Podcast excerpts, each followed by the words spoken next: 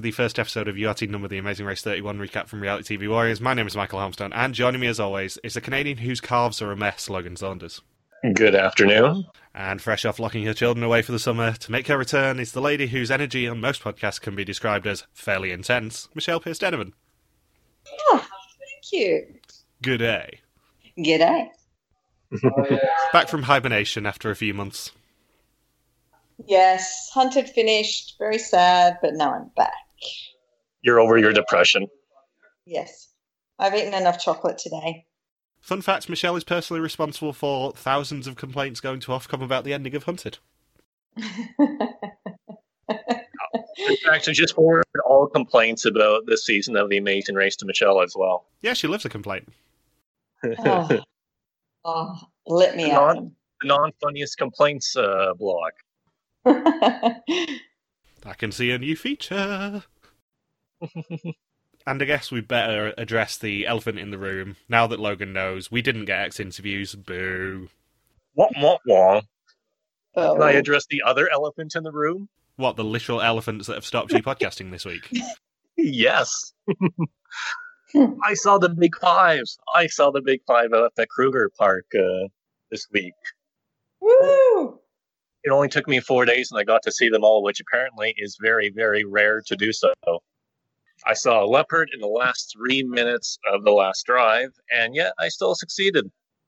Go team. So, suck good. it to everyone else that was up at Kruger. Real mature. you didn't see shit.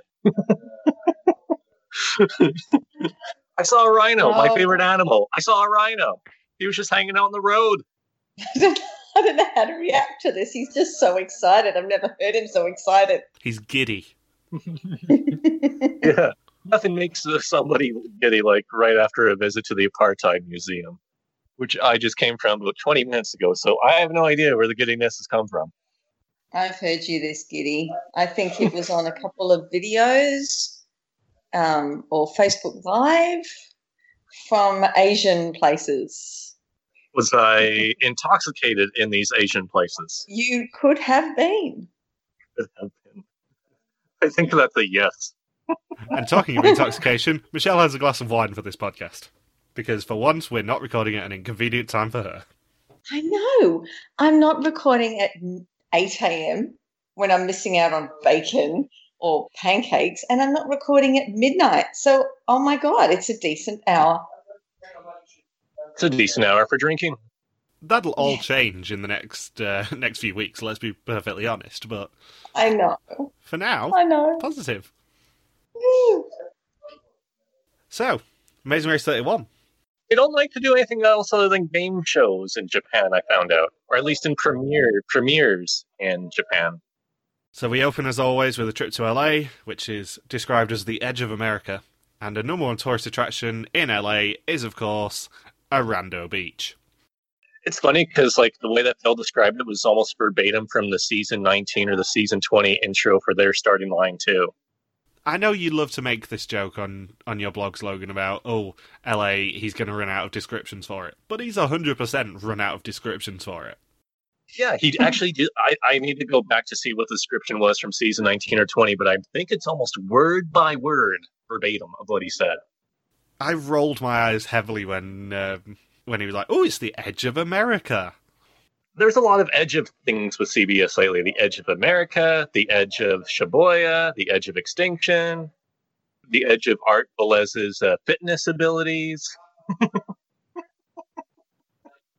God, he's laughing. He's Yeah, giggling, he's giggling at already. midday. Yeah, It's not good. and Logan hasn't even had any alcohol yet.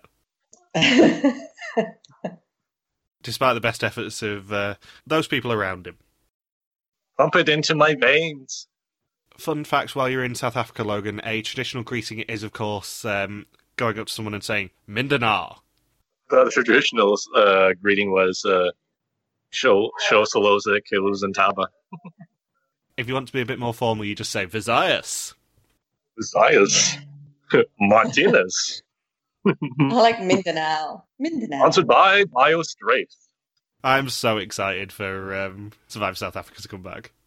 Can't wait for the return of Nico Patagonia. Yeah.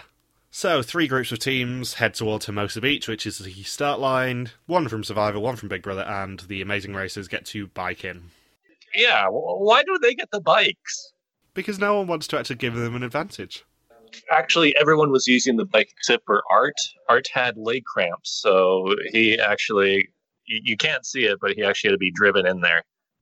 They only show like the first two seconds of Art being on the bike, and then he gets escorted into a taxi uh, to the starting line.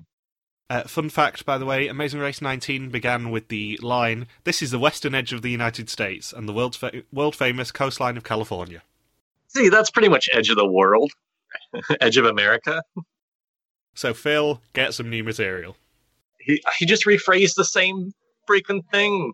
It's not even like he didn't even mention a specific landmark. He was talking about the exact same type of beach, the exact same city, and the exact same way. He just used different words.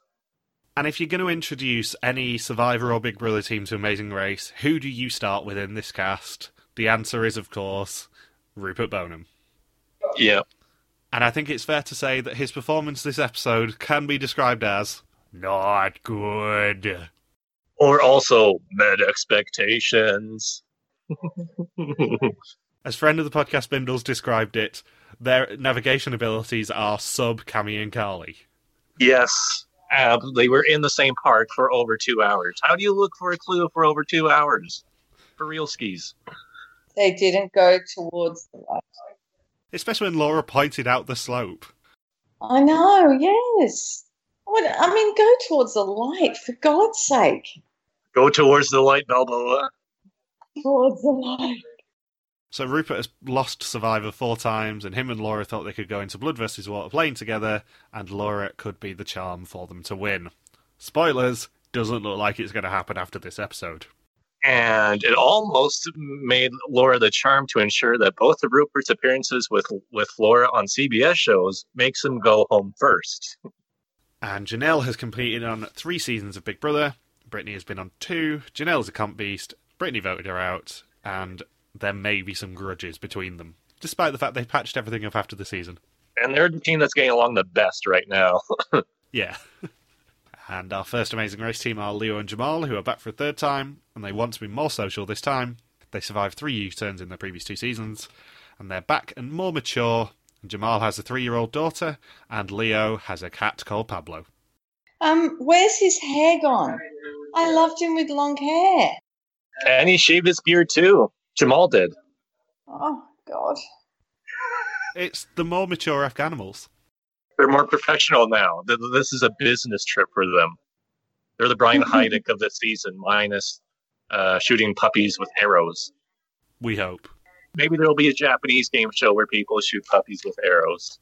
And Phil greets everyone on the pier, and it's a reality clash, but we're not calling the season that.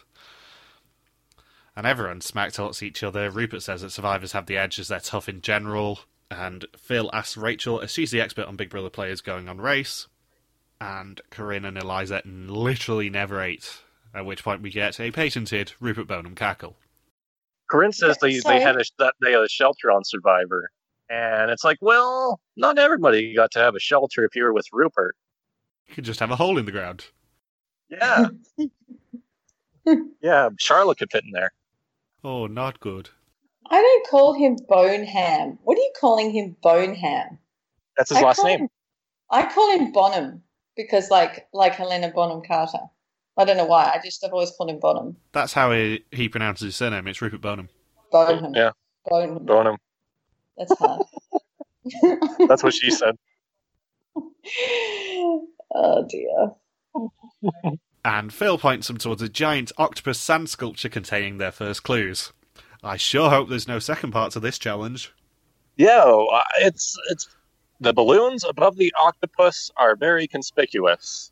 There's They're like hundreds of them in the air. It's not it's not like they just filmed there on a random day where it's like, oh yeah, there just happen to be hundreds of balloons in the air when we were filming. Are you guys aware of what I'm referring to here? Yes. Apparently, yes, but I don't know what it was. What was the task? So, there was hundreds of kites flying over the sand sculpture, as you can see, and in fact, when Art and JJ get their clue last, you can actually see them run towards the balloons. The second part of this challenge was to pull down these kites, and in the tail of one of the kites was an advantage. This advantage is the major twist of the season, which is what makes it even funnier that it was completely and utterly disregarded because it didn't get used. But it's something that I was aware of and actually hinted at in the uh, in the preview last week. It's called the Extreme Roadblock. It's a power that you can use on another team to force both of their team members to do a particular roadblock. At some time in the future or on that first leg? No, at some time in the future. So why? So no one obviously picked the right kite. No, someone found it and then um, nobody used it. But if they can use it in future legs, why didn't they? Oh, no one used it. So No no, one one used it in the used entire season. Okay, right. right. Well, that's Was that- annoying. Why wouldn't they Wonder use if- it? Wonder if it was somebody who got eliminated really early then. Yeah, no one seems to know who Mm. got it, but yeah, that's uh, that's apparently the meaning behind those kites. And I think just Diana are trying to dig into who potentially found it. But I thought one of the contestants, or maybe it was Justin or Diana, said that no one, no one found it. But if someone did find it, I guess they just haven't fessed up to it yet. Because no one really know. Because no one, there's no word as to who found it yet. Yeah, I'm pretty sure that it just get, didn't get used because everyone was aware of its existence. Because Phil wouldn't tell them at the start line that, oh, there's a power hidden in uh, one of the kites, would he? Because they got the clue to say, now go towards the kites. So someone has to know about the extreme roadblock, which means someone has to have it. Right. Hmm. So our next team are Nicole and Victor, who met on Big Brother. She evicted him three times. He didn't vote for her to win. And they got together after the season and are using the race to see if they're permanently compatible. And the answer, I think, seems to be yes, considering they feel, considering what's happened in the past year. Yeah, that line is really conspicuous when you just consider that it's been so long since this season filmed that we already know the answer. They're a cute couple. there was a sigh. I struggle to find any enthusiasm towards most Big Brother players. Oh, look, I don't even know them. I, don't, I have no idea who they are. They were on two very bad seasons. Well, Nicole was on two very bad seasons. Victor was evicted three times on a bad season. Yeah. And Rachel finds the first clue, Rupert finds the second, and Victor finds the third. And teams must now fly to Tokyo. And then Floyd, Brittany, and Leo find the next ones, and Chris finds the seventh. And Leo's reaction to going to Tokyo again was, oh, not Tokyo again. They were very stressed in the cab. That was a really deep exhale in the cab by Leo. Yeah, because they have really bad unfinished business with uh, with Tokyo. What amazes me with this leg is that there's even like the first task and the first rail marker. Rupert and Laura were still able to get top two. But yet Art and JJ, no matter where they went in this entire leg, they were permanently either in 10th or 11th, even with luck based challenges. Hmm. And our next team are our heroes, let's be perfectly honest, Colin and Christy. And Colin says the energy was fairly intense 15 years ago. He was fairly intense 15 years ago. And their ox is broken, and that's bullshit. I'm oh. packing it. And since then, they've had two children, and Christy's become a life coach. And now they meditate, at which point the editors take the piss out of them and play a gong. And Colin says that he's not triggered again, but they are in it to win it. Yeah, th- like there's a lot of questions answered with Colin and Christy this episode in which they're going to meditate like crazy and have a lot more of a sense of humor about things. But that competitive edge has not gone anywhere. Oh no. He just won't. Con- Hmm. He just won't confront uh, Tanzanian cops over uh, taxi fares probably this time. But eh, their desire to be really strong in challenges and going for the win every leg that hasn't disappeared whatsoever. No, I think they're definitely going to be competitive, but maybe not as intense. Like they were on, on a hmm. 15 year layoff and in this leg they nearly beat a team that's raced twice as much as everybody else And also who have been to that city before. yes that's the only team they didn't beat this leg let that sink in for just a few seconds And it was really sweet when they did check in and Phil went, It's been a while. That was really sweet. I can't see Colin getting as angry as 15 years ago. Which is a shame because Colin getting angry was amazing. We need an ox in this season somewhere. I was hoping and praying that they would send them back to the Philippines purely to do the Ox is Broken challenge and Colin could get PTSD. An ox anywhere. Just bring a random ox into the show. I don't care where it is. well if rupert if rupert and laura get eliminated soon they can just use rupert instead of an ox It pretty much looks the same thing Oh my god! You know what? You know what they could have done instead of biting into shoes, they could have bitten into oxes. My ox is bonum. my ox, my ox is chocolate.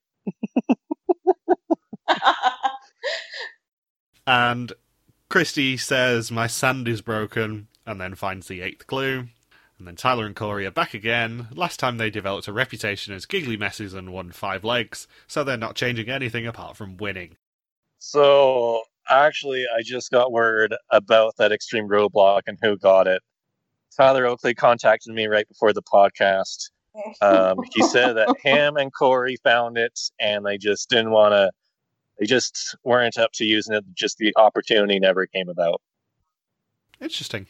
Thank you, Tyler, for that information. Yeah, he didn't tell Justin. He didn't tell Diana or anybody else. He just told me uh, shortly before we went on air. I just wanted to keep it as a surprise for everybody. And um, to quote Bindles on this topic, last time we won five legs and finished third, so we're not going to change anything, says Tyler, a guy racing against a team who previously won six legs, finished second, and has changed quite a lot. and then Tyler finds the ninth clue, Eliza finds the tenth one, leaving us and JJ all alone. At which point we get the intro. Yay! Which is just, it's just hilarious how far behind Art and JJ are going to be at every single task, except for one. And this is a good intro for fans of head turns. I like how Art's finger guns were rejected, and then we see Laura, Rupert, and Laura's guns half a second later. I laughed so hard at Art and JJ's one because it's like, no, dude, that's going to get us so much hate. Don't do finger guns in the intro. And CBS went, you're going to do finger guns. You have no choice in this matter. So Colin and Christy do a head turn, and Devil Horns. Leo and Jamal do a full body head turn. Becca and Floyd do one as well. Corinne and Eliza do a full body one. Janelle and Brittany and Nicole and Victor both also do head turns. And then JJ finds the final clue. And we get an entire scene of Leo and Jamal going, oh no, we're going back to Tokyo, we're going to lose. And they do lose. They go home right away. Yep. Afghanimals just don't do too well in Japan. It's like the reverse of how well Afghanimals do in Russia. And our next team are Rachel and Elitha. And Rachel is a combat pilot, goat farmer, Chippendale, Ivy League a cappella singer, Southern Belle, Ringling Brothers clown, home shopping host, food scientist, roller derby mom, IndyCar driver, competitive eater, Harlem Globetrotter, Star Trek The Next Generation background character, star of a series of Canadian fitness public service announcements, and the host of Project Runway Malaysia. And her and Elitha are both Big Brother alumni and sisters. Gotta try harder next time, Bindles. Harder, not smarter. Yeah. In case you haven't already guessed, David Bindley is going to be trying to trip me up every week that Rachel and Elitha are actually here doing stupid jobs for Rachel. and I already know what the themes for the next uh, for next week is. Being multi occupational is supposed to be fun and good. I can't with those two. Like seriously, can you? I mean, you you're men. You don't you don't care, but I look at them and the way they talk to each other, and I just can't. I can't. They're just not normal. It's not easy at them. being green. Oh. But it's harder to God. segue. What are they wearing? For one thing, what are they wearing? It's not even practical. It's stupid. It's so tight down below. How can she run? Has she? Oh my! I just. It's just ridiculous. It is not functional clothing. No. It's the Blair Fowler of packing clothes for the amazing race. I wonder if you know. They obviously styled them and said you have to wear this. Did they even think, oh, I can't wear that? How am I going to run in that? Or did they think, oh, what a lovely color. Oh, that's going to look so good. It's going to push me here and pull me there, and I'm going to look fantastic. Oh, please. I think I think what happened is they actually lost their bags at the airport, and then they had to consult with uh, Joey and Danny from last season, Oh, that makes sense. and that was all they had. They're like, "Here, just take our green robes. There you go." I like the fact that Rachel has obviously seen her previous two seasons and gone, you know what? I'm not racing with Brendan this time. I'm just going to lean into the jokes and do an amazing race is good and fun reference immediately. Yeah. Everyone, everyone was like going through like the old jokes. Is this is what's going to happen every episode? Is something going to be broken? Is something going to be fun and good? Um, Mm. Is it ju- is Rupert just going to do his pirate yelling? Is it just going to be like this the whole time? Because that's going to be annoying. If it is, the season is going to be not good. Are Leo and Jamal going to get U turned like two or three more times? Well, that might happen next week. And Elitha says that she can keep Rachel under control, and there are so many zings against Brendan. Brendan! and I also appreciate the fact that Rachel's epic Amazing Race is supposed to be good and fun meltdown called Brendan her best friend, but then she follows it up by saying that Elitha is this week. Yeah, she had her first. And then the next team is Becca and Floyd, and the fun meter is Funstoppable. Becca and Mhm. Floyd met at the starting line and weren't as physical as they should have been last time, and they're in a good place in their friendship, and they celebrate it by rapping. I wonder how many raps they've rehearsed over the past year. Is I I I- I think a whole LP is ready to drop on this season. Maybe that's what they put any prize money towards. Yeah, record deal. and the latest signing with Interscope Records, Becca and Floyd from Boulder, Colorado, Team Funstoppable. Featuring a verse by Luke Adams. I wonder if they've got one a rap ready for if they win. I'm sure they do. Can you hear the slight contempt in my voice for anyone who raps on Amazing Race? Oh, it's fun. It's just awkward. It's awkward to watch. Oh, you've offended the Richards big time, Michael. The Richards are so pissed. Oh no, how terrible. Whatever shall I do? and the next team is Art and JJ, who are friends and Border Patrol agents, and they lost because of Art on a sled, and they didn't talk about that for five years and are only back to win. Did Art just shut down any conversation with the sled for five years? Like somebody would say, "Hey, it's snowing outside. Art, did you want to go?" No, Anything but that. I'm gonna go deport somebody. I'm doing finger guns if you bring up a sled. And then it's Chris and Brett next, who met on Survivor Millennials vs. Gen X, and Chris trusts Brett as much as anyone else. And this is basically all of their content for the episode. And Brett missed a clue at the top of quote unquote Mount Fuji. Or Mount Fiji for Chris and Brett, because they probably think both places are very similar.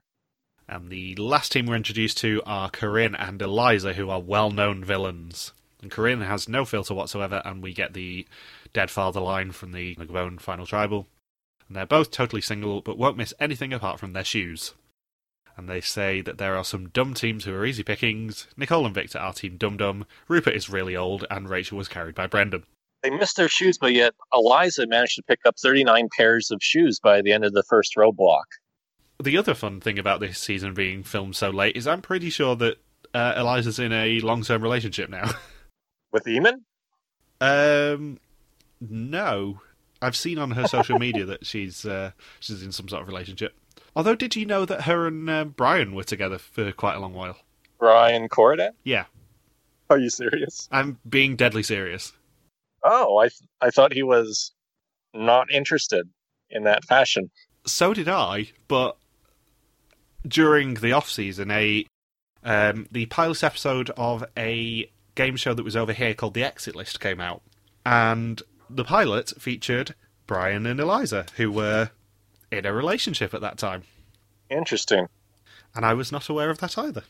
So I don't know whether that was a TV relationship or whether it's actually genuine. But yeah, I'm going to go with TV relationship. I know they both live in the same area. well, they're they're bar trivia teammates as well, along with friend of the podcast, Brooke Cam Ah, that's quite the trio. There's a few of the former survivors and racers and people like that who go triviaing together. One thing that bothered me about Corinne and Eliza's intro is that they said, "Oh, Rupert's old. Like Laura is super old with the pot belly." And I'm thinking, if Rupert and Laura are super old, does that mean that like Mel White is in the Valley of the Kings? Yeah, pretty much. yeah, I saw that super old and I'm like, okay, right. There are racers who I already sound like Margio. there are Just get it out of your system, Logan. there are racers who were racing tw- at an age 20 years older than Rupert and Laura, but Corinne and Eliza are laughing at them. And that's rude. And that's rude. I wasn't even meaning to do an impression. Also, fun fact Rupert, being super old, is less than 10 years older than our very own Michelle Pierce Donovan. Yes, correct. So Michelle is marginally old, officially. At least you can Hey. run faster than Art and JJ. I don't think that would be hard. um, hey, did Eliza call Elissa lips? Elitha. Well, I know yeah. I'm not calling her that. I will call her with an S. Elissa, you two can have the list. oh my god. Um, I'm sure she said good luck lips. Yeah. I didn't see that. I didn't see that Elissa had plumped up lips. I'm going to have to No, look she next does. time. She definitely does. She, yeah, yeah, she does. See, it's so mainstream now. I can't even notice anymore. She's had her entire face done, Michelle. She has Bruno lips now. And they come up with the super clever nickname for Nicole and Victor by calling them Team Dumb. Team Dumb Dum. Yeah, so clever, so witty, based on 200 days of footage of uh, Nicole and 100 days uh, footage of Victor. The best they could come up with was Team Team Dumb. Well, maybe Team Dumb was the uh, original name of their podcast, and they just wanted to um, to publicize it before they actually did it. On one hand, you have Team Dumb. On the other hand, you have Team Fun. Where's the dumb meter at? Unstoppable. I think any action that Nicole and Victor do now, we do have to rank on the dumb meter. um, were they were they particularly unintelligent on Big Brother? Why are they calling them Team Dumb? I think it's not that they're dumb. I think it's that they're not very worldly. Okay. They were stuck in a house. I seem to remember that Nicole didn't really leave Michigan until she was on Big Brother. Wow. Okay. But that doesn't mean you're dumb. But anyway, yeah, whatever. They they like the term. So they are all on the same flight to uh, Tokyo, and they have to take a bus, which is also provided to Shibuya, where they all receive their next clue. Tokyo's so safe. I don't understand why they had to all take the same bus to Shibuya. That would have been an excellent challenge to spread out the teams instead of it being Mhm. very task centric. I originally thought that, but then there is a there's something that's been brought to my attention again that kind of makes a bit more sense. Because if you remember when Amazing Race 31 was officially rumored to be all Big Brother people originally, do you remember that they revealed one of the locations, Papua New Guinea. Papua New Guinea, which everyone went, "What? Really? They're actually going to take them to one of the least safe countries in the world?" Not only the least safe, one of the least safe countries, Port Moresby is like the most dangerous city on the planet. So Bindle sent me this message during the week. Random thought. Remember how a bunch of BB people supposedly got undercast for leaking Papua New Guinea's first location? What if that was real? Because the survivor group is less who's who and more who's available. And if you had to replace a premier leg at very short notice, might you not build it around a major landmark you've been to several times already, with simple low budget tasks with prefab props? Like, we'll take you to the first destination, saves on filming permits, and then you've got a navigation task that would literally have cost less than $20 to do, a roadblock in an empty floor of an office building, and a second roadblock using a rented attraction in a park. The biggest logistical headache for this episode would have been the pit stop pixelating the greaser. And that makes a lot of sense to me. Mm. It really does.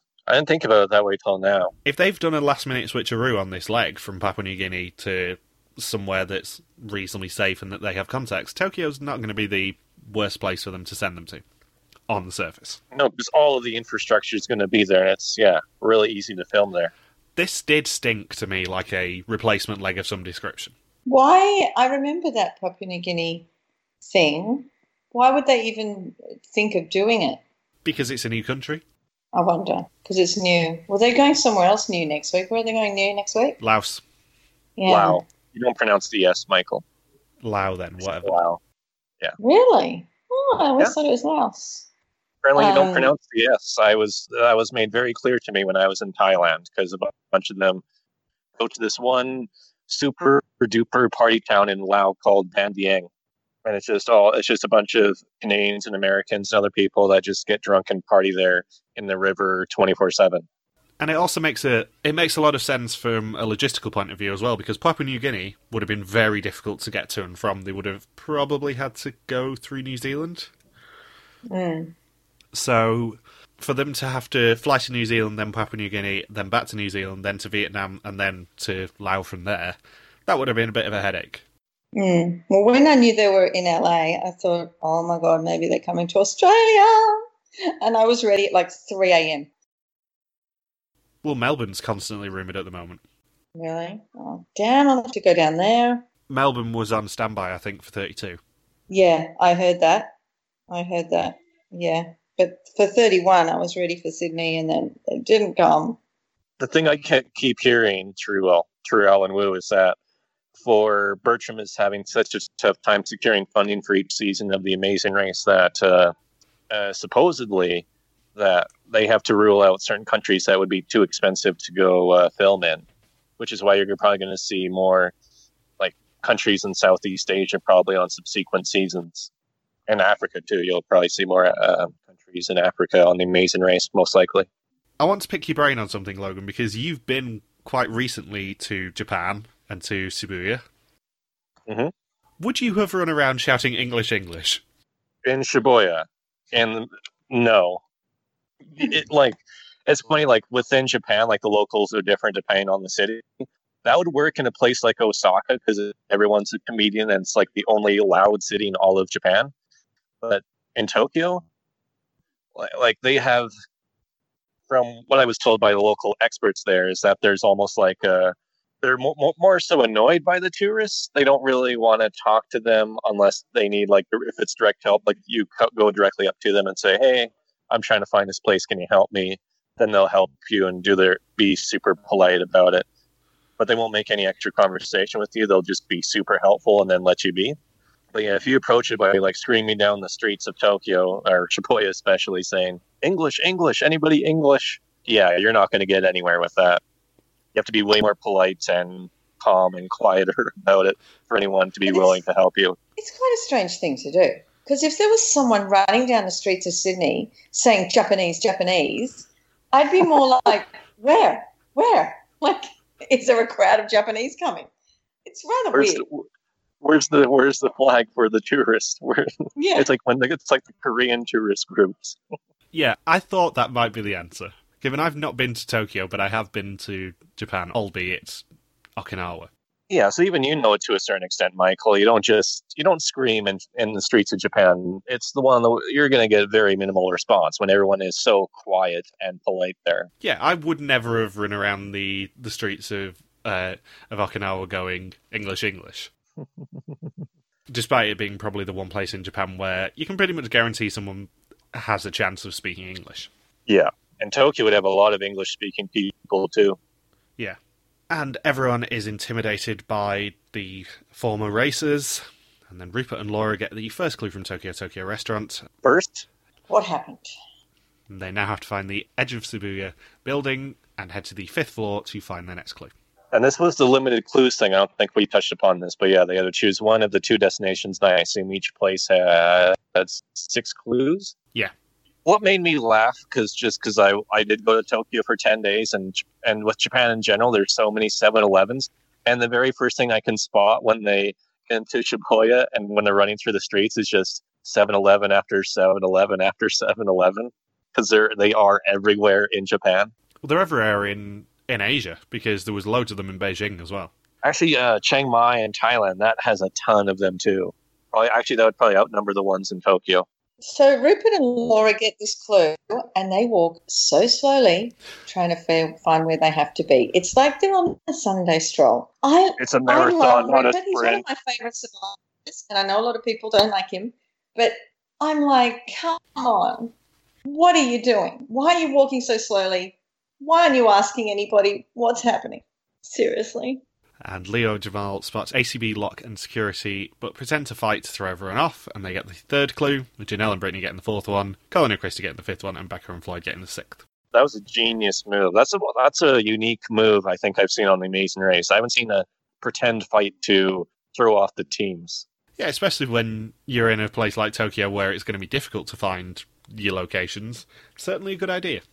So, first roadblock is at the edge of Shibuya building, and it's Who Wants a Sweet New Pair of Shoes? And in this roadblock, inspired by Japanese game shows, one team member must remain seated and find one of 12 shoes made out of chocolate, only using their mouths. Once they find an edible shoe, they have to eat one side of the shoe with their partner to get their next clue Yum. and it's uh, Jamal, Christie, Janelle, Victor, Elissa, Tyler, Floyd, Chris, Laura, Eliza, and JJ doing this roadblock. How good is this is that- roadblock? I haven't liked a food roadblock roadblock since what did we have? The cheese fondue. This is my second favorite. Depends what flavour it was as well, because it's Japan. There could have been weird flavoured chocolate. Could have been seaweed flavored. If you've seen any of the Kit Kats in Japan, you'll know what I mean. And Christie says that her tactic to find the correct shoe is to keep her vibes high. And it works. I love that the editors are obviously having a lot of fun with Colin and Christie and just taking the piss out of them. It's greatly amusing. And Nicole and Victor find the next clue in seventh, with Rachel and Elissa getting to Tokyo Tokyo in eighth, but there are no more clues. So they have to find ACB lock and security, but they also find that in eighth. Then Tyler and Korey find it in ninth, and Corinne and Eliza get it in tenth, with Art and JJ in last. Again, should we just note that Christie did a roadblock? Yeah, Christie actually doubled her roadblock total. and she should be so proud. So, Jamal finds the right shoe on his sixth attempt, and Janelle finds it on her first one. And once they get the right clue, they do have to eat the shoe up to a red line on each side to get the clue. No one has any trouble with that, so teams have to now find Onarimon station and then head to Shiba Koen to find their next clue. Jamal said that he started to look for colour and texture. Did he only start to look for that after the sixth time when he said it? Or do you think he was looking for that right at the beginning? Because you could see when you looked at the wall, you could see there were some that were different colours. But then they picked something that was the same colour as the one beside it. It was really weird. Yeah, they weren't careful at all. Yeah. And Victor says that his teeth start to hurt because he keeps biting too hard because he's not realised that the chocolate will bite quite easily. Yeah, it could just be really stale chocolate or like really dark chocolate. So maybe you do have to chomp down on it quite a bit. But Victor tried 43 times. What the hell? That's like a third of the shoes. No. One for each time he's been evicted from Big Brother. And the next roadblock in Shiba Koen is Who Wants to Climb Mount Fuji? And in this roadblock, also inspired by Japanese game shows because they've got about a $10 budget, the person who didn't complete the first roadblock must climb a 20 foot slippery slope to grab their next clue. And it's Leo, Colin, Korey, Nicole, Rachel, Becca, Bret, Brittany, Corinne, Art, and Rupert doing this roadblock. The extreme roadblock penalty did come into effect because Bret did end up doing this task twice.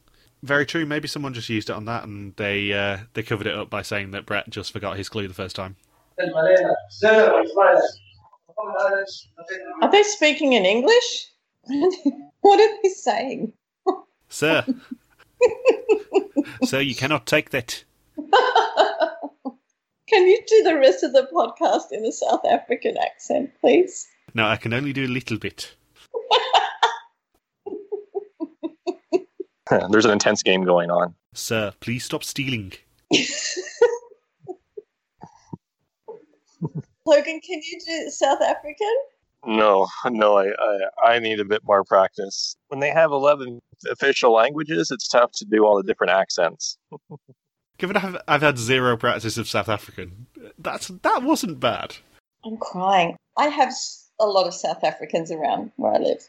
Let's hear your South African accent then, Michelle. I don't. I can't do it unless I'm talking to them. It's very hard. I'm, I'm not really good with accents. Yeah, that's why I'm asking you to do it. Yeah, no, I'm not. That's the whole fun.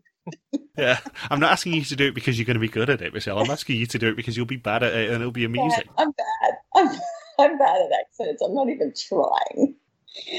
Oh my god. Where are we up to? Oh, that slippery mountain. I don't think I can get up that.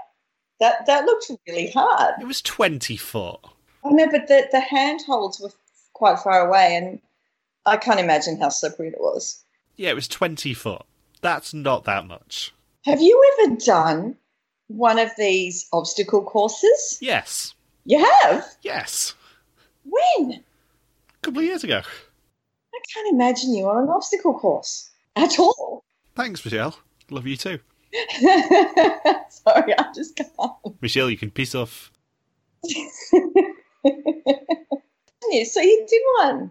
Oh, that's good. They're fun, but if they've got a slippery slope, they're really hard to get up. But it'd be fun. I'd be laughing doing that and frustrated at the same time. So Leo apparently does a lot of climbing, but it does not show at all. And Rupert and Laura walk in a big old circle while trying to find the edge of Shibuya. And then Rachel and Litha leave in fifth, with Tyler and Korey in sixth, Becca and Floyd in seventh. I have to bring something up about Elissa and Rachel before you move on. Elissa. Elissa, yes. she walks out of the tent, right? Yes. She walks out of the tent. and this is the thing. You sound like you're drunk. Can you stop? The funny thing about Americans, a lot of Americans, they, they compliment a lot, right? Even when there isn't a compliment due. So Elissa and Rachel, they're, there at the mountain, and Elissa says to Rachel, "Looking good, Rachel." Now, no, she isn't looking good. She's in a purple onesie with fake hair. She looks shocking. And you know what? If I was doing that challenge with my partner, I'd say, Oh, you look great. There'd be no complimenting, there'd be nothing positive. It would be laughter and some sort of bagging out. It would be you look like shit. Well, no, I would not say that. I'll just say you look absolutely ridiculous. You look like shit. oh my god, I am not South African. I think Becca went up the mountain without loops too. I think she just went up. She just went. It's like a spider monkey. And Chris says that he would eat the wood if they let him. And Leo uses his hand as suction to climb the hill a bit easier and gets the clue in first. And teams must now find Atago Jinja, the first pit stop of the race. The last team's check in will be eliminated. Yes, uh, Phil was very, um, very definite about that. And then Colin's old man strength sees him climb the slope in one attempt, and they get the clue in second. And then Chris and Bret leave the first roadblock in eighth. And Rupert and Corinne at the first roadblock agree that going out first would not be doing the Survivor franchise justice. Before Rupert and Laura leave in ninth. And Eliza leaves in tenth after 39 attempts. That's insane. 39 attempts! One roadblock! One! Eliza! well, that even rhymes. And at the pit stop, Leo and Jamal check in in first, and they win a cruise around Tahiti, and they get some redemption for their previous antics in Tokyo. And Colin and Christie check in in second, and Phil says it's been a while, and they say that they're even more fit than they were last time. Well, they're thinking more about their bodies, aren't they? Yeah, they're getting their chi centered or whatever it is they believe in. Their chakras. The chakras, Michael? The chakras are aligned. Yes. I'm not surprised. I wouldn't be surprised if they had crystals in their bag. Oh, definitely. I would not be surprised because I would take crystals in my bag. Because of course you would. Yeah, because I'm that kind of person. I have a crystal right now beside my bed that I've worn thinking about the race, of course. And I keep getting all these I like I pick up these oh my god, you're gonna think I'm so weird. I have all these like cards that are like affirmation cards and all this this stuff. Nonsense. And every time, yeah, yeah.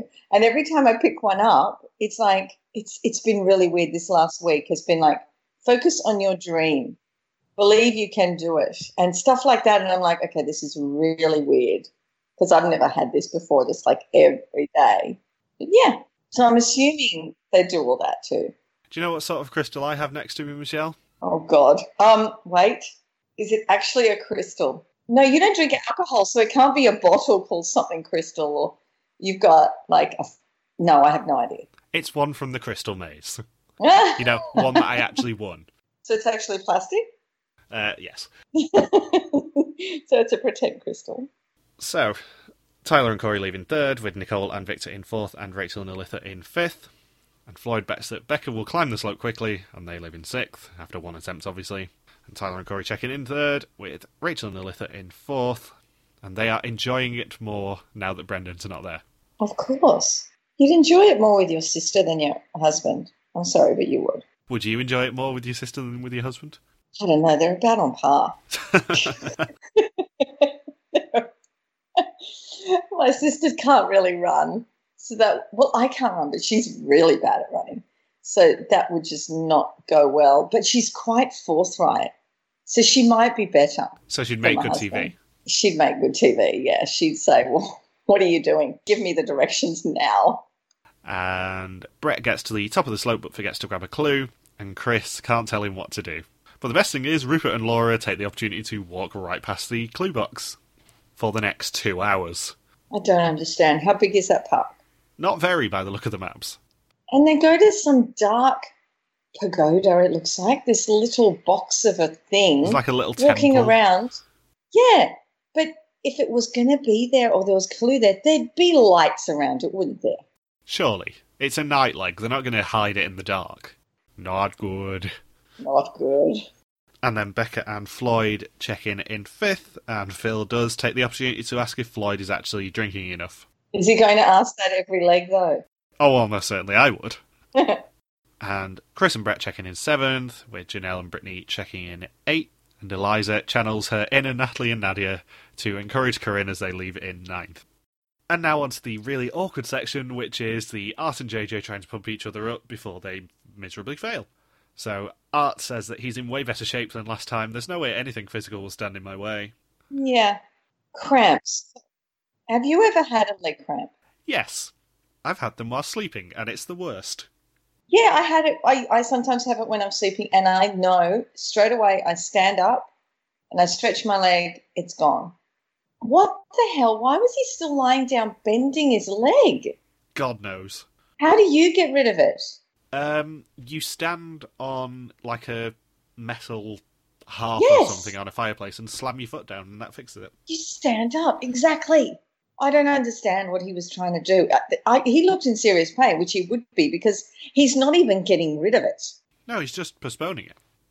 Don't- He's making it his legs worse. And then he had it in the other leg, apparently. And then JJ makes it worse by saying the thing of, you can say about Art, he's never going to quit. Oh, yeah. It's almost like they were deliberately um, setting these guys up for a fall. Small issue. And even if you didn't know they went first, like me, you'd still think, yeah, they're probably quite screwed here. I just thought he'd be able to get rid of it and then get up the mountain. But then I didn't want him to because I knew Rupert was last and I needed Rupert to stay in.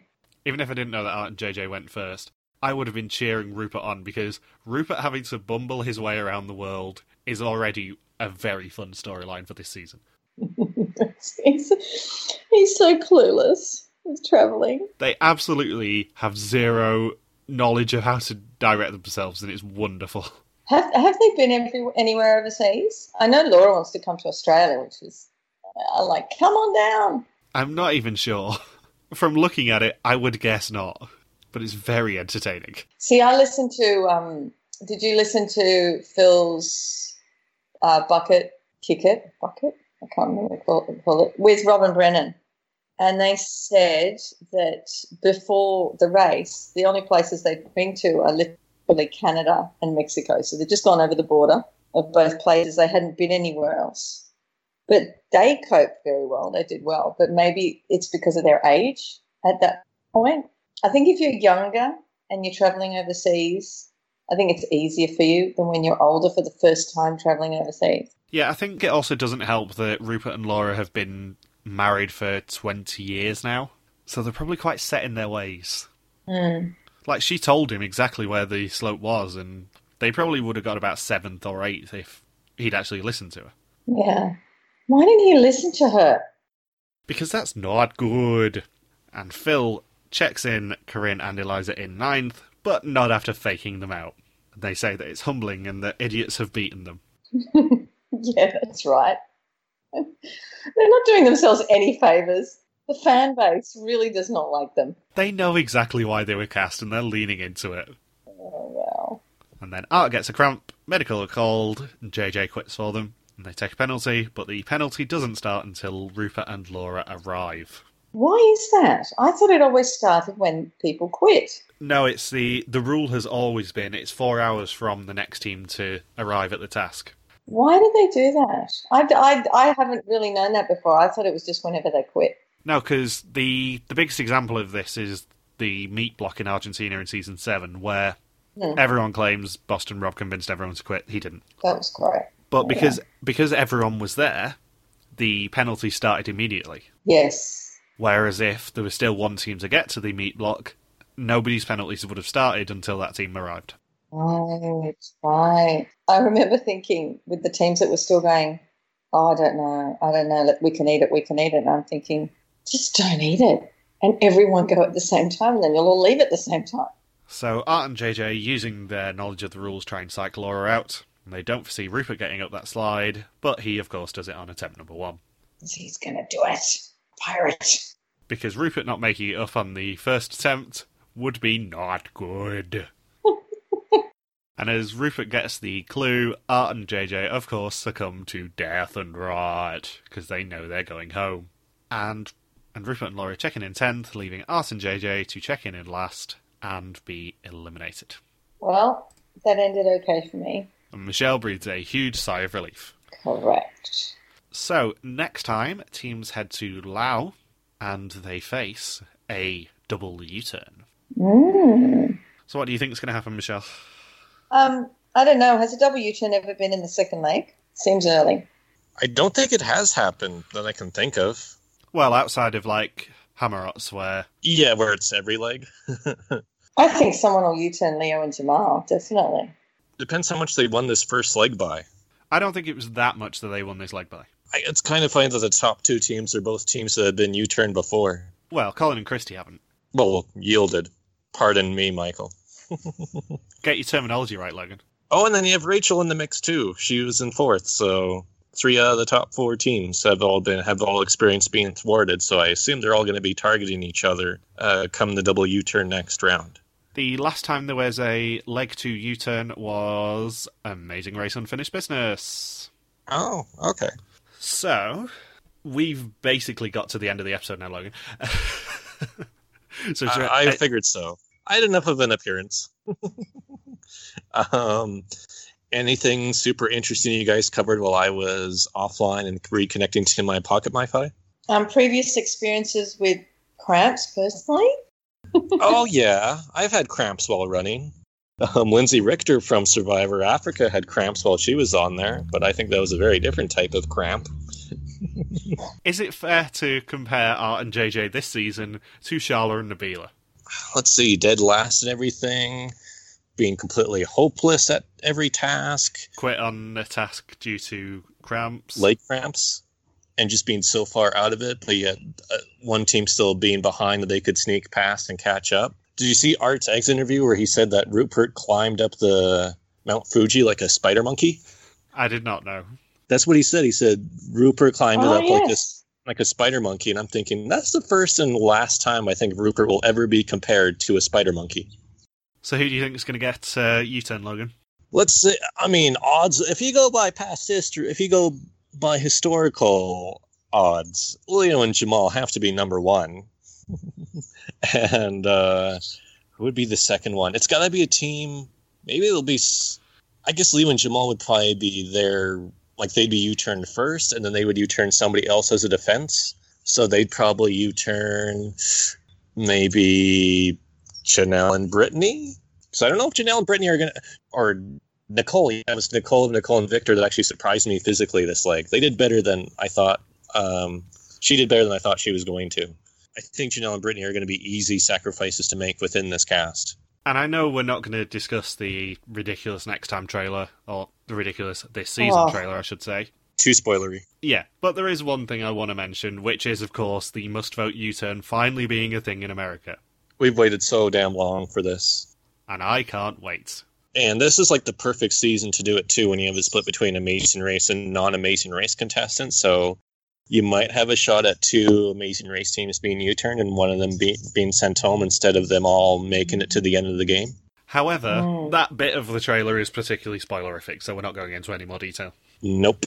Because you can tell what country that is. I like how everyone complains about each season, like, oh, I can't believe they did this time. They're always surprised. And I'm thinking, haven't they been doing a this season trailer since season, at least season 26? Yeah, because it keeps people interested, and also more importantly, when they know that they're apparently going to take a week off because of the Survivor finale, they need to keep people interested even after leg four. Right. But yeah, like, so that's what, one, two, that's six seasons in a row now, at least that I can think of for sure, that had a this season trailer. And yet people Mm. like are still outraged, like, oh, I can't believe they did that. Like, do they just have no memory? Do they have an even worse memory than, you know, Big Easy trying to unscramble a five letter word at regular intervals? Yeah, short term amnesia team. They need a season of just all teams with short term a- amnesia. The dementia, the dementia season, then, hey? Yeah. Dementia Showdown. That'll be good on those re- when they, when they go to a restaurant and they have to remember, you know, what everyone orders. That'd be fun. Oh, Meredith and Gretchen. Bring back Meredith and Gretchen. They'll definitely. Uh, it's just going to be all old CBS contestants. So Meredith and Gretchen will have a huge advantage. So, who do you guys think is going home next week?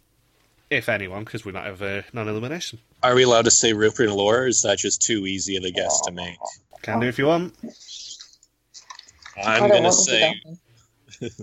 I'm gonna say Rupert and Laura, and if if C, if there's any time where CBS would have wanted to not have predetermined non-eliminations, I think Rupert and Laura finishing last on early leg is a time where they would definitely want to uh, invoke that exception. Selfishly, I hope that someone U turns Rupert and Laura just so I can do the impression of who the fuck you turned me.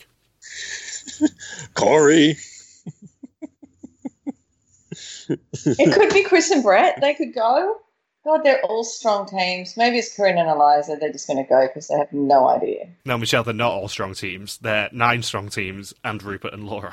I know, but I don't want them to go. I found they the need clue some. first in the octopus. They need some major help. I don't need help. I only need help with finding a white T-shirt or a black shirt. Everything is tie dye. Why? Who the fuck set a paint bomb off on me? oh my God! Stop it with the swearing. That should be the speed bump. Paint paintball. My shirt's actually one color for once. So, have you guys got anything else you want to say? No, no, I'm I'm all good. How about next time they go to Japan, we actually do something that's culturally relevant and things they actually do in Japan? Like a know. tea ceremony. Tea ceremony, Yeah, something with in- geish- in- geishas, go to a sumo venue as a route marker. Oh my God! No, no, no, no, no, no.